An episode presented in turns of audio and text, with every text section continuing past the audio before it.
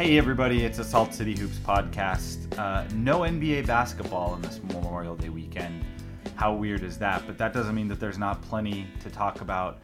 Um, and we'll talk about it. Uh, the salary cap spreadsheets are open, the player lists are in front of us. We're ready to break down a pivotal, um, question laden, intense, interesting offseason for the Utah Jazz here to do that. Uh, I'm Dan Clayton, associate editor of SaltCityHoops.com, and joining me from the desert, from Phoenix, is Ken Clayton. Uh, Ken, how's it going? Hey, it's going pretty good, pretty well. It's going all kinds of ways. It is. So, how weird is it that we don't have conference finals to watch on this Memorial Day weekend? Yeah, that was really strange last week when I think we were IMing when I realized, hey, wait a minute. So the Warriors, I think it was before the Warriors had locked it up, but it was uh, it, it was right, or they just had, but but it was pretty certain that probably neither series was going to make it to the weekend unless the Cavs Celtics went six. And I thought that is so odd to not have a game Saturday, Sunday, Monday. Just uh, you know, I, I, don't recall that ever happening before. It probably has at some point, but um, not at all recently. Yeah, yeah, it's uh, it's odd, um, but it gives us a chance to um, prep a little for what will be a busy, call it six weeks ahead. Um, so obviously, the next two to three weeks in Jazzland will continue to be quiet as as Utah's brass gets ready for the draft on June 22nd. Um, you know, we'll we'll hear about player workouts. We'll have a chance to scout potential draftees, which for me at least usually just means reading what other people have have written and seeing which descriptions fancy me the most. Um, but really it'll be you know kind of that window june june 22nd ish um, you know last year they made the george hill trade uh, a few days a couple days before the draft. So it's really like that week into you know july 1st free agency starts. And then obviously it takes um, you know days and sometimes weeks for all the chips to fall in free agency. So it's really that you know two three four week window um, where I think a lot of the questions that people have about Utah and where they go from here and what's going to happen with some of their talent, um, you know, those questions should really be answered here in short order. Yeah, no, it should be an exciting time. I think my draft uh, prep is usually about like yours. That's why our mock drafts are usually pathetic. They're just based on what other people uh, have said, and then we spin things around a little bit to to give it a little variety. So we're not just copying Draft Express or Chad Ford or whomever, but uh, no, it should be a good a good time and lots of topics to talk about as we look at the Jazz roster and see where it might look like it'll end up next fall. Yeah, well, that's I mean, yeah, what you said is precisely why I always try to be honest with people and tell them, you know, if you're looking for someone who um, spends the year scouting the NCAA and the international circuit um, to know the scouting report of all these players down to you know left hand, right hand, how high they jump, whatever. Um, you should probably listen to someone else's podcast or at least a different episode of this podcast where um, we've researched stuff like that a little more. What I do think um, you and I are, I, I would say, uniquely qualified to do because um, we've been doing this for a while and we're pretty um, familiar with the collective bargaining agreement and the different rules of, of how player signings and trades might work. I, I I think that this could be a good opportunity to look at Utah's roster and start to guess on maybe who who could be wearing the blue, green, and gold come this fall. Sounds like a plan. All right. We uh we're gonna start at the top. I mean, I think there's I think you have to start there, right? Because any other conversation we could get into, you know, we could talk about Derrick Favors and we could talk about their plans with the pick. But everything, everything starts with do they expect Gordon Hayward back? And and do they get Gordon Hayward back after free agency on on July 1st? So do you want my gut reaction or do you want to chat first and then we make our, our reveal our our decisions later? Where do you want to go with this discussion? Uh let's let's hear your gut feeling. Let's let's just start there and we'll work backwards from that. Well, and like the draft, my gut feeling is a little based on just whispers you hear here and there, and and you know these days. Uh, Gordon Hayward's wife's Instagram is a is a source of, uh, if not information, at least um, it's being examined closely for any hint. Um, my my gut is that he probably stays, but he's gonna he's gonna get some people making runs at him, and I think there'll be good runs, and I think there'll be runs that um, you know he'll have to look at and have to consider. But if I had to lay odds on it right now, I would still say he's probably back in a Jazz uniform next year.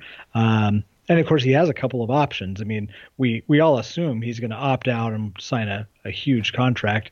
The other path he could take is uh, uh, not opt out, stay the one year, and then and then be a free agent next year. And the idea, I think, for him to do that is maybe he can make All NBA next year because he just missed out this year, or well, not just missed out, but he he, he didn't make it. So maybe next year he makes it, and that makes him eligible for the even more lucrative contract. Yeah, yeah. I, I mean, I understand the math of that one. I just I don't think it's I don't think it's terribly likely. Um, mostly because it you know to your point, it's not like he was the 16th guy in all NBA right. voting. Like there's there's some gap he'd have to make up, and I don't and I don't think he can just assume that he's going to be there next year. But more importantly, I just think you know if if you actually get into the numbers of um, you know the cap is projected to be relatively flat next season. So, um, you know, will the extra 5% max he could get? What we're talking about, folks, is the designated veteran player contract that that only all NBA and, and a couple other uh, eligible players can get. Um, that unlocks a 35% max for players in Gordon Hayward's age group as opposed to the 30% max, which is what he's he's qualified for. So if you look, at, if you make that comparison, um, even if it goes right for him, you know he he would make up that that difference, that year one difference. You know, making 16 million and change this year as opposed to um, going ahead and cashing in on the 30 million, the estimated 30 million dollar max contract. I'm just, I, I'm not sure. I'm not sure that he's going to. That's a pretty big bet to make. And then if you don't miss if you don't make the 35% max criteria, it's not like next year you just make this major boon because the cap just jumped again. Like you're still doing, you're, you're still signing a $30 million contract next year, is I guess what I'm trying to say. That was a long way to say that. Yeah, it was, and I and I agree with you. It's it's not the most likely scenario. I mean, I think we're all pretty prepared for the fact that on whatever date it has to happen, he's going to opt out of the contract. There, but there's some, you know, whatever it is, five percent chance that he says, "I'll try this."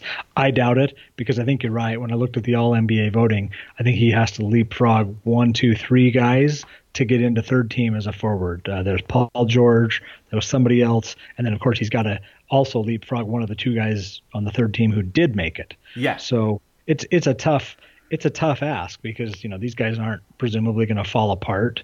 Um, so uh, he'd have to really raise his game just to claw his way to the third team, and so he, his safest route is probably go ahead and take the, the the max this year, even though it costs him a few dollars against the what if next year. Yep. No, I I agree with you. Um, not only would he have to leapfrog all those guys, but then there are other guys that weren't really in the conversation this year because of health and some other reasons that, you know, like if we're talking about the math being complicated next year, throw Blake Griffin back into the mix, right? Um, right. Or or players like that. I, I think so. Karl-Anthony Towns made it, right? Or at least he was closer to making it than Gordon. So he's already yeah he's already in that panorama. But I guess what I'm just saying is, um, you know, there there are guys in addition to the guys that we already know Hayward would have to leapfrog to unlock that designated veteran player max next season. Um, yeah, he might have to leapfrog some other guys as well. But I but I'm also with you on kind of the larger gut feel, which is this sense that I I think I think the Jazz have a better than 50% shot right now. And I don't know exactly how I'd handicap it, but to me part of um, part of what gives me confidence in saying that is when you look at the teams that have in fact I did this when I was working on the two part column about who might make a run at Hayward for Salt City Hoops. When you look yeah. at who has cap space or who could create a max cap slot, and then you line that up next to teams that are already really good, um, I'm just not sure anyone has kind of that combination other than the Jazz. Even Boston, who people talk about being scary, and they are scary. I mean, if you're not, a, if Jazz fans aren't a little bit scared about Boston, then they're not paying attention because a lot of things, Boston makes sense for a lot of reasons. But one of the reasons why they don't make sense is to get to 30 million in cap space, they are going to have to make some tough choices. They're going to have to let some good players walk and they're going to have to trade some really good high quality rotation players. So I don't think it's just a no-brainer that that's done. Um, and, and so I would I would put I would put Boston pretty high on my threat list, but I still agree with you that I, I think Utah has a, a strong shot. Yeah, I, I think you're right. And and Boston, you know, they are they are one possibility for a team that could jump in there and everybody I mean I think they've been on everybody's radar for ages just because of the Brad Stevens relationship. I think that's probably less of a factor than than people think because Agreed. you know as this, as has been pointed out everywhere he spent more time with Quin Snyder more time in the jazz organization than he ever did with Brad Stevens at Butler. So yeah. if if it comes down to where do I feel like I belong, I would have to think Utah's a place where he already feels comfortable. It's not a risk, and he's going to get the same, well, actually more money by staying there. So it's going to have to be a. It's really going to have to wow him and make him feel like it's a. It would have to make him feel like it was a place where he could. He had a better chance to excel and win a championship than he than he does here in Utah. Or I guess the one thing that I I do uh, you know think about is you know or it has to be a place where he thinks he can make more money with endorsements and things because you know I've the the reason that jumped into my mind recently is watching this this um, the mattress ad that he's done recently and the it's purple just mattress. kind of a low yeah it's kind of a low budget advertising campaign i mean except for they got two nba players in there but i mean it's and, and, you think, well, yeah, that's. I mean, that's what he's doing. I'm sure he's doing some other things in Salt Lake City. I think he has a couple things that I see during the the league pass games that I get, but. Um, you know, he'd obviously have crazy opportunities elsewhere, but do any of those places have the means to get him? Probably not, with yeah. the possible exception of Boston. Right, right. Well, I think not only do I agree with everything you just said about about the reasons why I think Utah's in good shape. The other thing that I think Utah has that even Boston doesn't. I think not only does he know he fits in Utah, but I think when he's imagining a future in Utah, he doesn't have to sit and wonder what his place is in the pecking order of things. Right. And and I think you know I don't I don't pretend to know Gordon on a personal level, um, even though I did interact. You know, we did overlap a little bit when I was doing jazz radio. You know, before I left the market, he was drafted and he was there, so we had a little overlap. I mean, by that I mean we had some five minute pregame conversations. It's not like I know him on a deep and personal level, but just from everything I've heard about him, everything that other people have said about him, I do think that matters to him. I don't think he wants to go somewhere and, you know, be the fourth option or the third option even. I, I think it's important to him for part of his legacy to be that he was really a player that mattered on a title team and and to feel like he belongs with the upper upper echelon of the NBA. So I'm just not sure, you know, going like stepping into the Boston situation for example, and you're like there's a point at which you're probably wondering like okay, if I go there is that more Isaiah Thomas's team or is it more my team? And by the way, what are they doing with IT after next season because he's a free agent after next season and and what about Al Horford who has a better career resume than than either of us, but obviously is on the downhill part of his career and um, and I just I, I think that's interesting. I think that's got to be interesting for Hayward, who is 27 and doesn't have that much of his prime left, to think about not just where can I win and where can I fit in, but where can I where can I be assured that that that I'm not just on a 55 win team that's that's interesting and relevant, but that I'm really, you know, one of the main reasons why that team is interesting and relevant and winning 50, 55, 60 games a year. Sure. Yeah, no, I, I, know what you're talking about. So yeah, I, I obviously the two biggest uh, competitors out there, you know, are, are, well, not competitors, but the Jazz competitors. I was counting themselves, but and and the Celtics and and there some other people will throw their throw their offers out there. Um, but it'll be interesting to see. But my gut feel is he stays. He doesn't. He, at least he doesn't go to the Boston option. Is is most likely to me. Although, they, like I said, I mean we've said it a couple times. They are compelling. They also when they got to the conference finals. Uh, they were the top team in the East by record, although clearly not by winning the conference finals. Um, and they, you know, they got beat four to one. They were somewhat competitive, you know, without uh, even after Isaiah Thomas went down. So I mean, there's some options, and they have the number one pick. Whether they flip that into a player or keep a pick, they they have some some opportunity to improve. But I still think, for the moment anyway, I'm leaning toward number 20 still in Utah. Yeah, I I got to tell you, I think, and this might be counterintuitive, and I might wind up being totally wrong on this. I actually think that if they trade the number one pick for a player, I think that makes it less likely that Gordon goes there.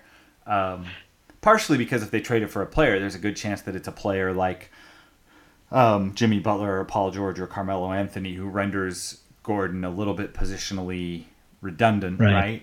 But also just you know, let's say they trade it for let's say they let's say they package that and Avery Bradley and some other things and they go get Blake Griffin, right? Um, even though Blake isn't someone who steps on Gordon Hayward's toes positionally, then you just wind up with that same question of like, okay, so if I go there, am I a fourth option? Am I a third option? Like, how do I fit? What am I on that team? And yeah. um, whereas you know you can you can stay put and be the main guy on a team that won 51 games and according to some estimates might have won you know a handful more if not for injuries. So um, so I don't know. I, I think it'll be interesting. Are there any other teams other than Boston that that keep you up at night as Hayward threats? Not at this stage, no. To be honest, I haven't looked that closely at everybody else's situation and who might be interested in him. Uh, do I think he goes to the teams that have the most cap space, whether that's a Philly or a Lakers or whatever? No, I don't think he goes to a. I don't think he goes to a lottery team. Uh, unless it's just a fringe lottery team and they make him a great offer and he thinks he's the difference to bring them up.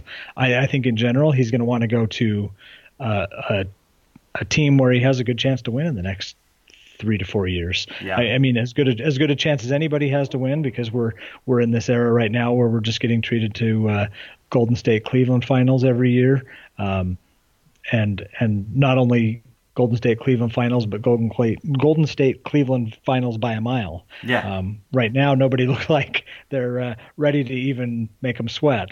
Um, so we'll although Leonard might have made him sweat a little bit had he not gotten injured in game one. He was making him sweat up to the point he got injured. But well, and that's by the way, that's one of my stealth teams that I.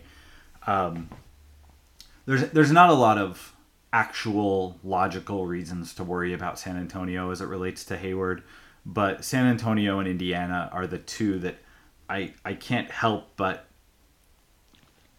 I can't help but kind of recognize that they're there. Indiana yeah. because they could get to a max contract pretty easily. Um, they're the hometown team. Paul George apparently loves Gordon Hayward and has dreamed about playing with him, and that two, you know, those two together would make a hell of a tandem. Um, San Antonio, I just don't want to sleep on them because I don't think you can ever sleep on San Antonio, and and you know, it would be really tough for them to create a max slot um, for Hayward, let alone for some of the other free agents that they're rumored to have interest in. Like Chris Paul and Kyle Lowry both have the higher max figure. I don't know how the Spurs open up 35 million in cap space, but um, but I also just know that when they have a chance to get something done, you know, they also didn't have cap space for LaMarcus Aldridge when that first room when that rumor first started brewing. So yeah. I guess I just I I wouldn't um, you know. But to your point, how many teams can really um, can really get to 30 easily? Not that many. In fact, here are the teams that can get to 30 million without you know without dumping salary, you know, without trade. Like these are teams that can just get there by renouncing free agents, by not keeping the rights to restricted to non-star level restricted free agents. It's Brooklyn, who's a bottom 10 team. It's Chicago, a middle of the pack team. Denver, middle of the pack. Indiana, middle of the pack. Philly, a bottom 10 team. Phoenix, a bottom 10 team. Sacramento, a bottom 10 team, and that's it. So um, anyone else would have to really start to do some some uh, finagling cap wise to get it done. Yeah, tear up your roster to bring Hayward in, but does Hayward want to walk into that situation where in Utah he's got a roster that's been built up that's that's fairly solid, and we'll be talking about that more because there are some other question marks. Yeah, no, I, I, you're right. It's it's none of those are likely to me. May, you know, maybe the Indiana and then, like you said, the Spurs could be a dark horse there um, if they don't go after Chris Paul or don't get Chris Paul, and uh, they try to sneak in and do another Lamar- Lamarcus Aldridge uh, surprise. Yeah, including maybe by I mean, offloading Lamarcus Aldridge is one way they could get there, but uh, you know, right. anyway, we'll we'll we'll leave it to the Spurs experts to do a Spurs uh, off-season option podcast. Let's actually follow your line of thinking because you just were talking about how um, you know there are some other questions for the Jazz too. So let's talk point guard next because I th- I think that the Jazz have some interesting options in point uh, at point guard, um, and I do and I don't say that because I don't want to sound like I'm underestimating how important George Hill was to their success this past season. Um, you know, when he was available for 49 out of 82 games. But I do think that keeping him is going to cost, uh, you know, minimum. He's probably going to cost the Jazz 20 million and up. Um, I think his camp wants more than that.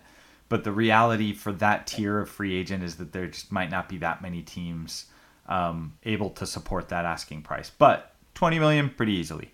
So my question for you, Ken, and these are kind of the options that are being bandied about, you know, by Jazz Media, by other, um, you know, on social media for sure. Um, do you keep George Hill and just say screw the cost? We need him because, um, you know, he was really the catalyst that helped us get to 50 wins, or do you say, um, or do you say, you know what, we'll we'll try our luck with a not bargain basement, but a, a really kind of comparatively speaking low cost option like Deron Williams or Milos Teodosic, who I imagine both of those guys are available somewhere around the mid level or lower, or do you kind of go that middle route and use the last remaining cap space that the Jazz have until June 30th to try to trade for someone that might be in that middle ground, like a Ricky Rubio or a um, Jrue Holiday is a bad example because he's a free agent, but someone like that who's maybe kind of middle ground as it relates to cost and quality. You're asking me to pick among those options. Well, I'm just as saying. If I'm Den- I put on my Dennis Lindsey hat. Yeah. Well, I, I guess I'm just saying. You know, what does it? You, you're looking at the same cap math I'm looking at. Um, it's going to be tough for the Jazz to avoid yeah. the tax even this season and next season, and that's before Rodney Hood and Dante Exum have new contracts that could be kicking in. Um, so just, I mean, do you think it's feasible to pay twenty million dollars to a point guard who, by the way, missed forty percent of the season? And I and I don't and I'm, I realize I asked that in a way that sounds like I'm leading the the witness. I'm not trying to lead the witness because on the other side of that same coin, like he was really important. The Jazz don't win 50 games without George Hill this past season. Well, I'm actually in the camp where I think you said not to underestimate how valuable George Hill was to the team. I'm in the camp where I think by and large we meaning you know Jazz Nation overestimates how important he was to the team. I think he was very important to the team for the first 10 to 20 games the first uh, was it 11 or how many was Hayward out at the start of the seven, year? Seven. 11? Seven. Okay. He, yeah, seven. he missed the those games. Seven. Those games clearly. I don't know how many ja- wins the Jazz get without George Hill. He was basically the first option, lead, led him in scoring, whatever. And then even the games after that, uh, when Hayward was back before his uh, his first injury, the thumb injury, Um, I mean, he was that important to them. If you took those 20 games out, and I'm guessing on the number, it could be 18, it could be 25, I don't know. It, I think he was fairly average, um, partly because he wasn't there, and partly because he had some he had a long stretch late in the season when he didn't play, and then, granted, would he have made the difference and turned the Golden State sweep into a, a, somehow a series win? No, absolutely not. But you know, not even being available to play, and I understand injuries, but I also just wonder, you know, that that just made me question a little bit, um, you know, his fit with the team, how the team feels about him going forward. Maybe it's fine. Maybe I'm making stuff up and uh, looking at chemistry too hard. But um, so I think he's a little overrated in Jazz fans' eyes for his contribution to the success of the team beyond the first 20 games of the year. Because of that, and because of the 20 million or higher range that he's looking for, or even if we just say it's 20 million because that's where they'll meet in the middle eventually. I don't know. It's tough to go that high. It's it, it's going to be really tough. I'm not so much worried about you know the Rodney Hill and Dante Exum extensions the next year because that stuff works itself out. I don't necessarily think both of them are guaranteed to even be in the Jazz oh, mix by that point in time. Yep. So, um, but it's going to be it's going to be uh, you know, I, I still I don't know that you hamstring yourself that that much 20 million over how many years for a 31 year old guy? I know these i know these injuries he had this last year were you know kind of freak freak injuries. They weren't like you know he's got a bad back or a bad knee. Um, but I it, it, worries me to think about paying 20 million if you're going, especially if you're going like a four year contract. But even if you're going a one year, and, and he won't take a one year contract, but even if you were just looking at one year, I think that's a little rich for what he really brought the Jazz for the for the final three quarters of the season. Well, okay, so a bunch of interesting points you made there, um, and I guess let me start with the years discussion because I actually think years are everyone's talking about the money and and in fact I just I introduced this topic by talking about the money so uh, but I think the years are really important and in fact I think there's a chance um, and I and I say this because I don't like reporting on you know quote unquote reporting on stuff that is scuttlebutt or on stuff I've heard from other people, but um, I think there's a chance that he, that the years question might have been why the the renegotiation and extension didn't happen by the February 28th deadline. Um, Got it. And meaning, I'm not sure. So the most the Jazz could have done is is uh, bump his his his salary for the then current season and then and then add three years and I'm not I'm not 100% sure that's what was on the table from the Jazz's end. I think they might have been trying to get him to agree to something less than that. Bottom line, I think years are really important in this equation because you're talking about someone who is 31 and has not always had great health. You also mentioned the chemistry point, and I guess what I'd say here is um, I totally agree with you. And this is just one more reason why I wish I was able to read Gordon Hayward's mind because I really think the question of whether or not George Hill returns comes down to how badly does Gordon want him here. Um, yeah. And and I don't know the answer to that question. I think everyone assumes that because they're buddies and because they're both Indiana guys and and um, you know they've worked out together in in summers past. I think everyone just assumes that Gordon wants him here, and that may well be the case. I don't know otherwise, but what I will say is that um, part of what will informs inform Gordon's viewpoint on do I want George Hill back as a starting point guard teammate um, will be this availability problem. Will be the question of you know can I can I go into the foxhole with someone who, when we're down zero to one to the Golden State Warriors in the conference semifinals, decides he's done for the season? And and that's not to say that I think that there was any sandbagging there. Like he was hurt, he was legitimately hurt, but I do think that um, that the 49 games played in the regular season and that the three games missed at the most crucial juncture of the postseason um, I, I think that will impact the way Gordon Hayward thinks, and I think the way Gordon Hayward is thinking will absolutely drive what the Jazz do. Uh, and let me put that another way: Dennis Lindsey and Quin Snyder right now know what Gordon Hayward wants to see happen with George Hill, and they're making their plans based on that. So if there's even a hint in in Gordon's mind about about uh, oh man, I just don't know that I want to come back if our starting point guard is some guy that everyone says is really good from Europe, but nobody's seen him play in the NBA in Milos Teodosic. If there's any sense of that, then yeah, I think the Jazz brass will look for a better starting point guard option.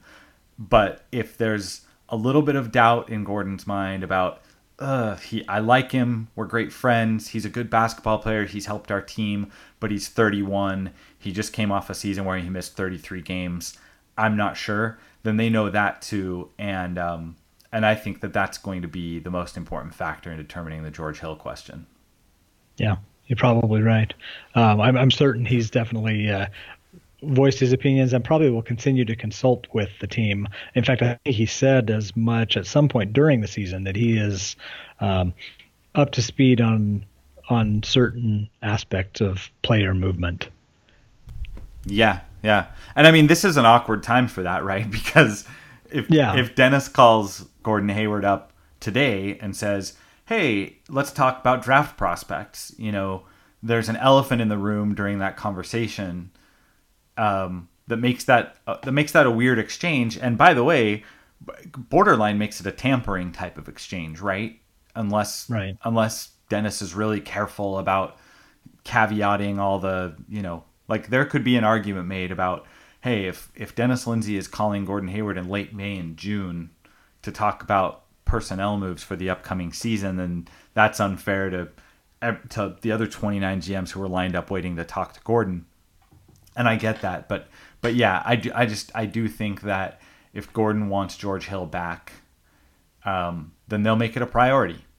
Yeah, I've actually always wondered about that with because after because until June thirtieth, Gordon Hayward is a member of the Utah Jazz. But I know what you're saying that you know you can't go out and negotiate with him. You can't do any of that stuff. But I've always wondered about contact between teams and their own free agents before they actually become free agents on July 1st.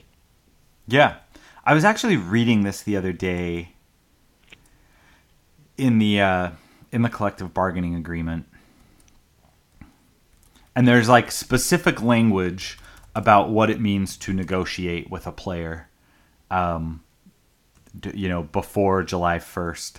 And I'll have to find that. I'll see if I can find that while we're while we're talking here because it was really interesting to see that really spelled out in terms of like you can't talk about future employment, you can't talk about compensation, but you can't, you know, like I think we all know that before 11:59 on on June 30th, players already have the meetings set up. So like right. that means that teams and agents have talked and expressed mutual interest at least. So um, obviously there's some middle ground on that, but but yeah, it'll um, I'm curious about that too. I'm curious to know how much input he has on, you know, let's say that they have an opportunity around the draft to trade. I'll just make this up. Let's say it's Trey Lyles and a draft pick for Ricky Rubio, right? Mm-hmm. Like Dennis Lindsey is probably going to want to know how his super how his superstar free agent feels about that deal before he makes that deal. Like that's that's a tough one unless like I said before, unless they just already know kind of how he feels about Rubio and how he feels about Hill and, and how he feels generally about the way that he wants the team to go. Yeah. I wonder if they tackle a little bit of that in the exit interview. You know, they give their, the team gives their opinions and uh, gets a little bit of feedback from, from guys like him, not from Jeff Withey or yeah. whoever else at the end of the bench. So yeah. now it's interesting. Um, all right. Well, let's let's go. I don't want to call it lightning round because we can spend as much time as we want to. But I I was just curious to hear your list. Obviously, Hay- Hayward and Hill will drive a lot of the conversation over the next five weeks. But um, but I've looked at the roster and kind of broken it into who do we expect back in a Jazz uniform this fall. Who do we think that there's a better than 50 50 chance? Who are the guys that it's kind of more or less a toss up? And who do we think is basically gonzo? So let's uh I'll give you the I'll give you the chance to start our first category. So who are the guys that you think are almost certainly back? Almost certainly back. I've got four guys on that list. Okay. Let's start with our uh, All NBA center, Rudy Gobert. He's he's a pretty good basketball player. They should keep He's, him. Yeah, yeah. Uh, Dante Exum, Okay. I expect back next year. Joe Johnson, I expect back next year, and uh, Bolomboy. Okay. Specifically because he's on the you know minimum contract and they're going to need a few of those going forward. And and and because i mean i think he did what the team asked of him this year. So i mean there's no reason that they would you know not want to keep him around. And and, and i don't think he's somebody that some that people will come looking for in a trade unless they just need a million dollars uh, to even things out. But those are my four. Who Yeah. do you have? Uh, I had those same four. Um, I also I, I I put Raul Neto on there, and here's why. Also, a minimum salary, non-guaranteed contract, and so I think it's pretty much, you know, unless they get into a situation where there's something they want to do, um, that that requires you know like maybe there's something they want to do that gets them close to the luxury tax line or close to the apron um, and they need to shed just a little bit of salary i think then they might cut him because depending on what else they do with the point guard spot Raul Neto might become a little redundant but um, but unless that happens and i don't think that's likely to happen because the jazz aren't going to be a salary cap team so i think they will keep neto and he will at least come to fall camp so i left him on my list just in the spirit of these are guys who I think will show up in October. That doesn't necessarily mean I think Neto makes the final roster or or stays all of next season, but but I think that he will still be a Jazz player when the Jazz reconvene at Zions Bank Basketball Center in October. Okay, fair enough. And and I'd probably agree with that logic. I had him as a probably to sneak into the next category, um, only because um, he is non-guaranteed. If they get in a position where they need those funds to do something, then you know maybe. But you're probably right. If they, uh, unless they just absolutely need that money or need to include him in a trade, um, he's he's probably solid to stay here. The one reason I might not have said that a year ago is I would have said, yeah, but the Jazz don't ever carry four point guards. Well, guess what? They Yeah. did for a whole season. So he doesn't. It doesn't seem like he's necessarily uh, redundant. And of course, right now we're you know starting off with uh, one point guard under contract, so we're no we're nowhere near four. But you know, depending on trades and signings and things, uh, we could end up back to the point where we have three plus Neto. And at that point, what I learned this last year is don't assume he's out the door because um, apparently people in the organization like him, and he you know can he filled a role once in a while. Uh, this this year for the team. Yeah. Well, and not to mention that obviously there is some discussion about how to best deploy Dante Exum. And I think Yeah. because of that, they could keep Neto, and the logic would be he's sort of the fourth point guard, but he's also kind of the third and a half point guard because um, because obviously you know right now they they like playing Exum off the ball as much as they like putting the ball in his hands, but. Yeah. Um, all right, I'll give you. I'll go first for the next category. Um, this is our probably, or the way I was thinking about it is just anyone who I think it's better than a 50-50 shot. I put Hayward on this list. Yeah. That might be whatever. That might be overly confident, but I, I, in other words, I don't know that I would go to Vegas right now and ask for the sports book to take my bet on this one, but I do think it's more likely than not that he's back. Um, Ingles, I think, will be back um, because of the restricted free agent rights. I just think um, that unless someone offers him something totally crazy, I think that they will match. I think it may not even come to that because I think that the Jazz and Ingles have a kind of common understanding and, and they like each other. Um, and then the other one that I put in this category, and this might be like technically incorrect in terms of like percentage odds, but I, I think there's a good chance Diaw is back. Um, I think if they don't use his salary in a trade, um, that there is a chance that they will waive him and then invite him back at the minimum. And just everything I've heard about how he's taking to Salt Lake City, I, I think there's a chance that he might do that. I think, in other words, I think Diaw is smart enough to look at the landscape and realize that he's probably not making seven and a half million from anyone next season. So, um, you know, if he's going to get get traded and then waived, or just get waived and then and then have to sign somewhere at the minimum, it does seem like he likes it enough in Utah for that to be the place. Um, and that's it for my for my for my you know in other words everyone else i think that i have at least decent reason to think that they might be a toss up. Okay, so my list, uh, I, obviously, I already mentioned Neto. Um, uh, Hayward and Ingles, I have both of them on the list for basically. I mean, we already discussed Hayward at, at length, and Ingles. I think I think you're right. I mean, if he really in earnest went out to the market to get the most money he could get and brought that offer back, could there be an offer that would make the Jazz say no? Yes, but I'm just not sure that's the route it sounds like he is going to take. Maybe I'm dead wrong, or maybe his agent has different ideas and says, "Let's go." Let's go get every last penny we can get. But it sounds to me like he also, like you mentioned about Diaw has a fit. He thinks this is a good place for him, likes the organization, and of course he's going to be a key, I think, or you know, a piece that also draws Hayward back. Um, I didn't have Diaw on my list, but I didn't. I hadn't thought through that process of possibly waiving him and and re-signing him at a lower salary. But the one additional name I did have was I over 50%. I think Rodney Hood stays.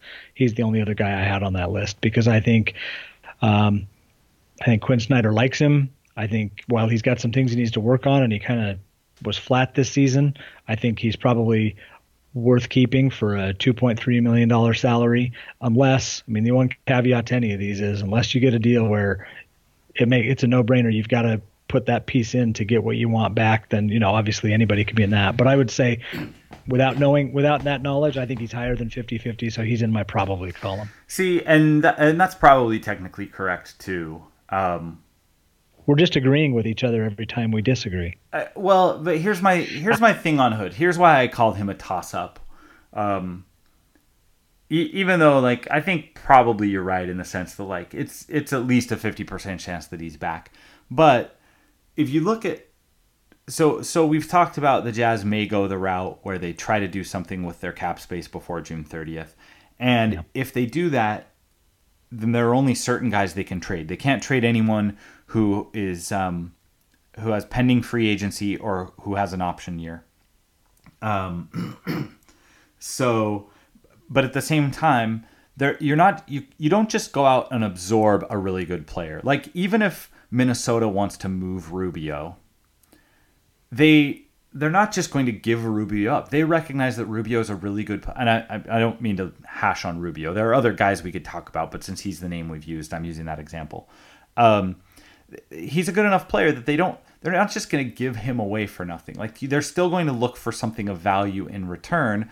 They're not necessarily going to want Derrick Favors, who's in the same salary slot, right? Because to them, a lot of the reason behind a Rubio trade would be to bring their salary down because for some reason they think that Derrick Rose is going to help them uh, win. So I just think in terms of who has value, but actually works from a salary perspective where they could bring back more money than what's going out.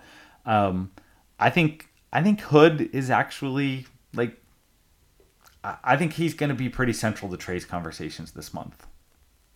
Okay, so I, I, what you're saying in a nutshell is he's an asset that could be useful because of his low salary in a, in one of these salary dump type trades. Yeah, yeah. And yeah. and okay. by the way, then there's basketball things to talk about, like the fact that he um, over the course of the season came out of the starting lineup and then didn't just didn't just play off the bench in the playoffs, but like literally was probably the I don't want to say the Jazz's worst player because that sounds a lot worse than it is. But if you look at NBA Math, um, you know, there's a Twitter account NBA Math who looks yeah, at the, mm-hmm. yeah, he does the graphs with all of the players yeah. and the the points added and the defensive points saved. And Rodney Hood was like far and away the most negatively impactful player to the Jazz in the playoffs. So I do think that there are some basketball related questions about, hmm, how much more are the Jazz getting out of Rodney Hood in the future? And if and if the answer to that is not incredibly bullish, then maybe this is the right time to trade him. Yeah. I don't okay, know. so he's our he's our borderline guy between my probably your 50-50. All right, I'll do the rest of my toss ups. Um, Okay. I think I think the favors question is to me as intriguing as even the the Hayward and Hill. Maybe not as the Hayward. Like obviously Hayward like Hayward's decision is a franchise shaping decision, but outside of Hayward's, I think favors um, the the favors question about how do the Jazz think of favors going forward? Do they think he's part of the core? Do they think he can play with Gobert? Do they think they can get him healthy again and playing back with that same mix of athleticism and strength and agility? Um, you know, because if the answer to that is yes, then A, you're not going to find anyone better to, to play starting power forward for the Utah Jazz. Um, and if the answer is no, then I think they almost have to move him this season. So that's the reason why I have. Um, and by the way, we're doing really short shrift on this. Like the favors thing could itself be a, its own podcast, but I have favors as a toss up for that reason, and I have Hill as a toss up. I, I think I think whether or not they keep Hill is a coin toss at best. Okay.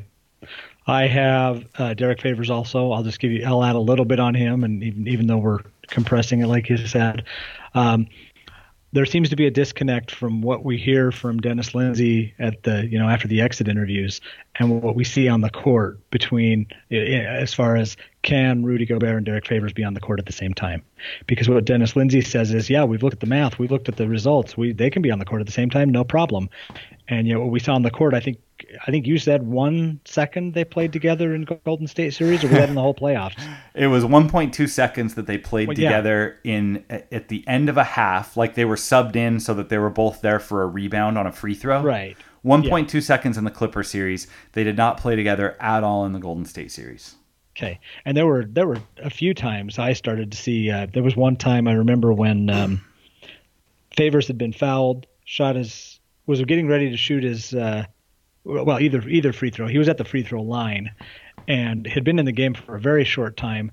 And Gobert's back at the scorers table, and uh, Favors turns around, sees Rudy standing there waiting to check in, knows what that means. And I don't remember if he used an expletive or just had a really resigned look on his face but as he turned back to face you know the camera and the basket he just looked like you got to be kidding me. I was just in the game for three minutes or whatever you know. I, i'd have to go back and watch basically all playoff games to find the spot but it was um, i mean so i think the role is frustrating him as well.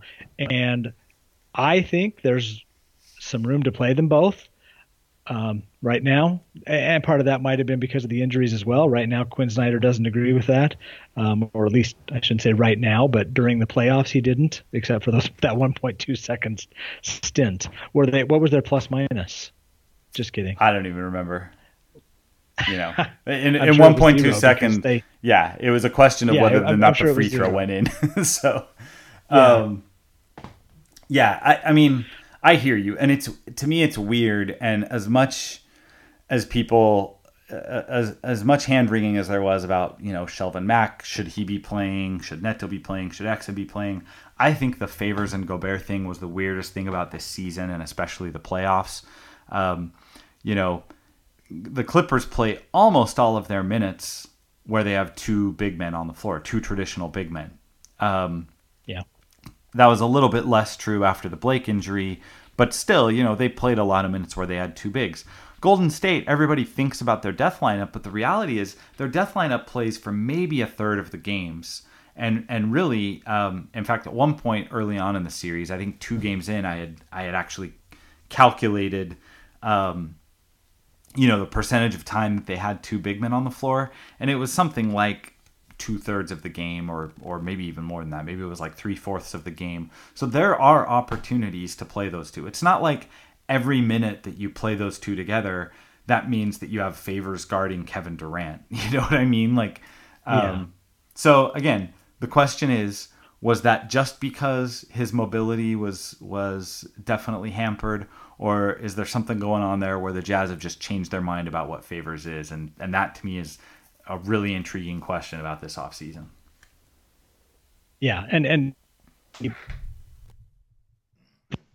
a Favors who is right is a whole lot better option against Draymond Green than Boris Diaw or Joe Johnson or you know Joe had his heroics in the playoffs good on him but you know when when it was when it was down to Draymond Green playing the power forward position Favors was a better option if he was healthy and able to to be that. Um, so that's that's really where the question lies to me. And then I guess if he gets back healthy does Quin give him that chance in the future, or does Quin start looking at him as, oh, no, he's a backup center now? Yeah. Um, so the rest of my guys, George Hill, I agree, 50 50. I had Boris Diaw in this category, although, you know, like you mentioned, maybe he gets waived and comes back anyway because he, he has seemed to, uh, you know, be a good fit for, for the team and the city and seems to enjoy playing with Rudy and all the guys as long as he's got his his coffee machine in his locker room. I think he's he's a happy man.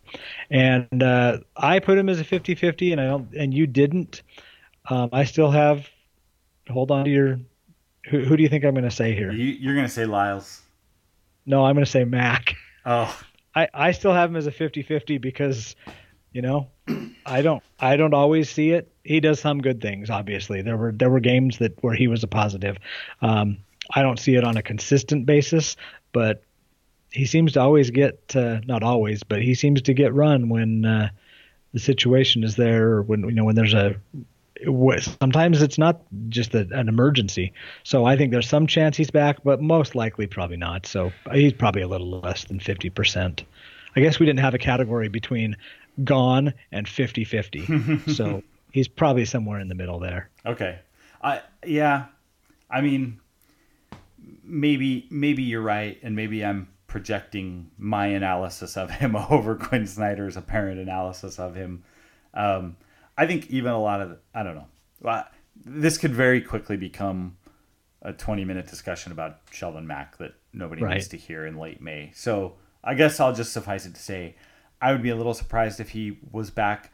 I would be even more disappointed if he was back just because I think the Jazz need to get to a point where they're making different decisions about what to get out of the point guard spot than that. In other words, I think most of what he does offer, because you're right, he had he's had some good games. Even in the playoffs, he had some really good games.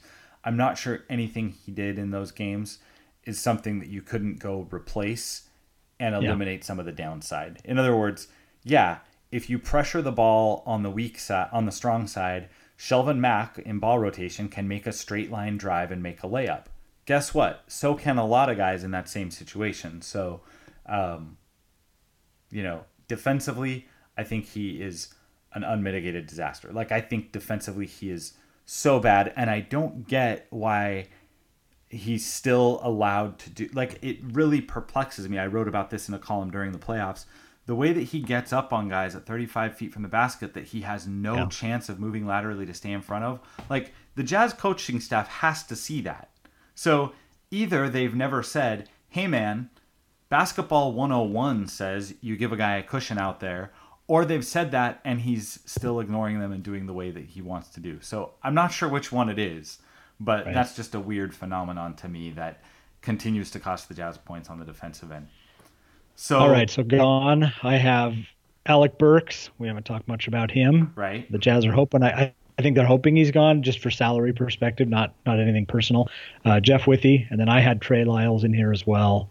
Uh, you you had that same list, I think, except you had Mack and you're gone, right? Yeah, and I'm interested to hear your logic on Lyles. Obviously, not because I disagree with you. I just want to know, like, this is a show your work type of podcast. So, like, what what's your logic on Lyles being quote unquote gone?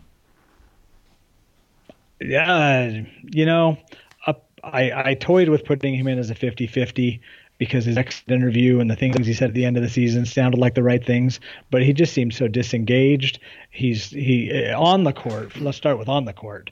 Just a terrible, terrible season. Um, not only did he not take a step up, I think he took three steps backward in almost every aspect of the game. He he uh, uh, defense was poor. It felt like he didn't. It felt like he hadn't hit a basket since about February. Um, he, uh, you know, some of the players where you cringe when they're when they're winding up to shoot. Like I remember uh. I used to when he wound up to shoot a three, I'd cringe a little bit. I didn't even cringe for Lyles. I just felt like, oh, it's not making it. What what's the point in stressing about it? Um, and then and then the off the court stuff or you know on the bench he just didn't seem nearly as engaged as he used to. Uh, made me wonder if you know he, he either saw the writing on the wall or he wanted to be the one writing on the wall and telling them get me out of here.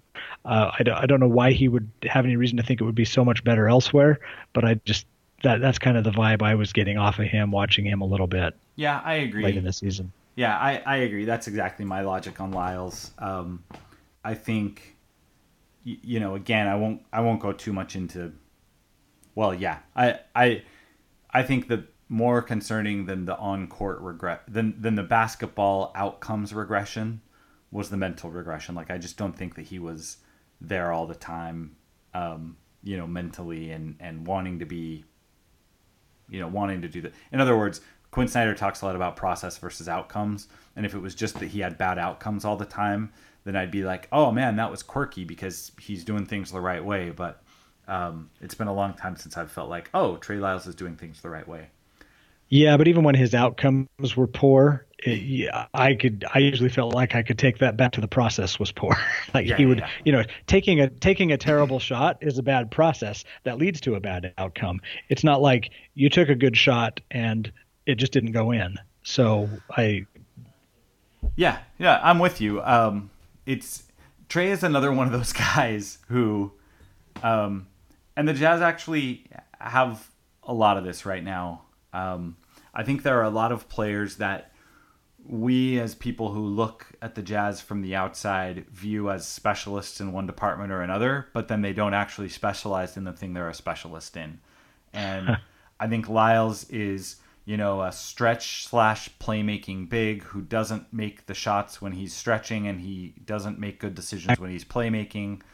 I think Rodney Hood for for long stretches, I mean he'll have he'll have like a good month or two at a time, but for for long stretches he's a shooter who can't shoot. And then the other guy who I think kind of falls into this category, and it's the the last guy we haven't talked about, um, or or haven't talked about at length, I think Alec Burks at this point is, you know, that prototypical bench scorer. The only problem is he can't score off the bench. Like he just has kind of lost his mojo. And I don't know if that's yeah. injuries or or whatever, but um, he's another guy who I think is probably gone. And and mostly I say that for financial reasons. And I think the only real question I have with Alec, where Alec is, is concerned, is um, in other words, I, I think the only suspense for Jazz fans with Alec is is he someone who there's still someone out there who's interested enough in what Alec purportedly offers that the Jazz or... can right, or does it actually cost them an asset to get to get right. that 11 million off their books? Yeah, which would be unfortunate because the asset we're most likely talking about is one of the two first round picks, and the Jazz are going to need those picks for the low salary and, and then eventually for you know to provide players. Mm-hmm. But you know they can they can pick up low cost players elsewhere, but it'd be nice to pick up low cost players um, who have a little more uh, you know who who are a little higher in demand. I, I know they're only picking 24 and 30, but uh, for the price they'll be paying for those players, they the, the, draftees at least eventually will be better than the the corresponding players they'll get in the free agent market at that rate. Yeah, yep, I I agree. I mean, if if teams view that as a pure salary dump, in other words, if the Philadelphias and Brooklyns and and um, New Yorks of the world, well, New York doesn't really have cap space depending on what they do with Melo. but you know, if the teams with cap space look at Alec Burks and see 20 million of dead salary, then then I think actually it might take more than a pick. Like historically yeah. speaking, the going rate for dumping 10 million in salary is a first rounder. You know, it's it's a first rounder per 10 million of salary that you're asking someone to absorb. So that might be a situation where someone says, "Okay, we'll take him, but we need, you know, this year's Golden State pick and a conditional 2019 or something like that. And that's pretty steep. So the question is, Yeah. does one of those teams with cap space look at him and actually see something that they that they think they could make fit on their roster? I, and I don't know the answer to that question. I don't I don't know enough about how Philly's brain trust, for example, feels about a guy who comes off the bench, hurls his body in the general direction of the rim, sometimes gets a call, sometimes gets a layup, and always gets the Houdini reference. I, I don't know. But increasingly uh, less often is he getting the call and is he getting the basket? Yeah, yeah, yeah. And and increasingly less often does he deserve the Houdini reference that he may get anyway. Yeah, exactly. Um, I don't know. I've I've felt for a long time, probably since before it was in vogue to think this way. I've always felt like Alec Burks was like a, a Marcus Thornton type if he was really lucky. Um, because Marcus Thornton, if you think about him, like he came into the league and he was just kind of that unconscionable bench scorer. And a lot of people probably think that's an insult, but but really like Marcus Thornton could score the heck out of the basketball. I think he had a season averaging 18 early in his career. So so even calling Alec Burks that might be a little overly aggressive, you know, might be a little Right. overly complimentary. Um, I've just never seen in Alec Burks someone who I, I thought was going to set the league on fire or or someday challenge for a starting role or you know or make it tough to sit someone else or you know to to to sit him on the bench to bring your your starters back in even like I I just I think he's kind of he kind of is what he is and and lately he's not even a great version of what he is but obviously he might get some of that back as he gets healthier. Right. Um all right, well that was a long one but but in our defense we did go through um 15 players. Um, what I'd love to do as the draft and free agency gets closer is, you know, in the spirit of kind of the Ricky Rubio discussion and some of these some of these other guys, start to think about um, who would, um, y- you know, who are who are some guys not on the Jazz who might be targets or or some prototypes or or categories of guys that maybe they'd be looking at. You know, for example, if if Derrick Favors leaving is something that becomes a reality, what do you do with 48 minutes? Not even 48 minutes at power forward. What are you doing with the out of the 96 minutes at power forward and center? What are you Yeah. doing with the 60 58 minutes. yeah, Yeah. the, yeah, the whatever that Rudy Gobert is sitting, and I think that's as interesting a question as as who stays and who goes. But obviously, that'll be for another time. Well, if you choose, bring your microphone to Lancaster, Pennsylvania in a couple of weeks, and uh, of course, then you'll probably take it home and we won't use it. But uh, we could do it. We could do a. We could chat then. In fact, we instead of doing 2,000 miles away, we could chat face to face then, while recording it. That'd be weird. That would. Do, do podcasts work that way? I'm not sure that's ever been attempted. I I understand they can. All right. Well, we'll uh, be back at you soon, talking about more Utah Jazz basketball here at SaltCityHoops.com.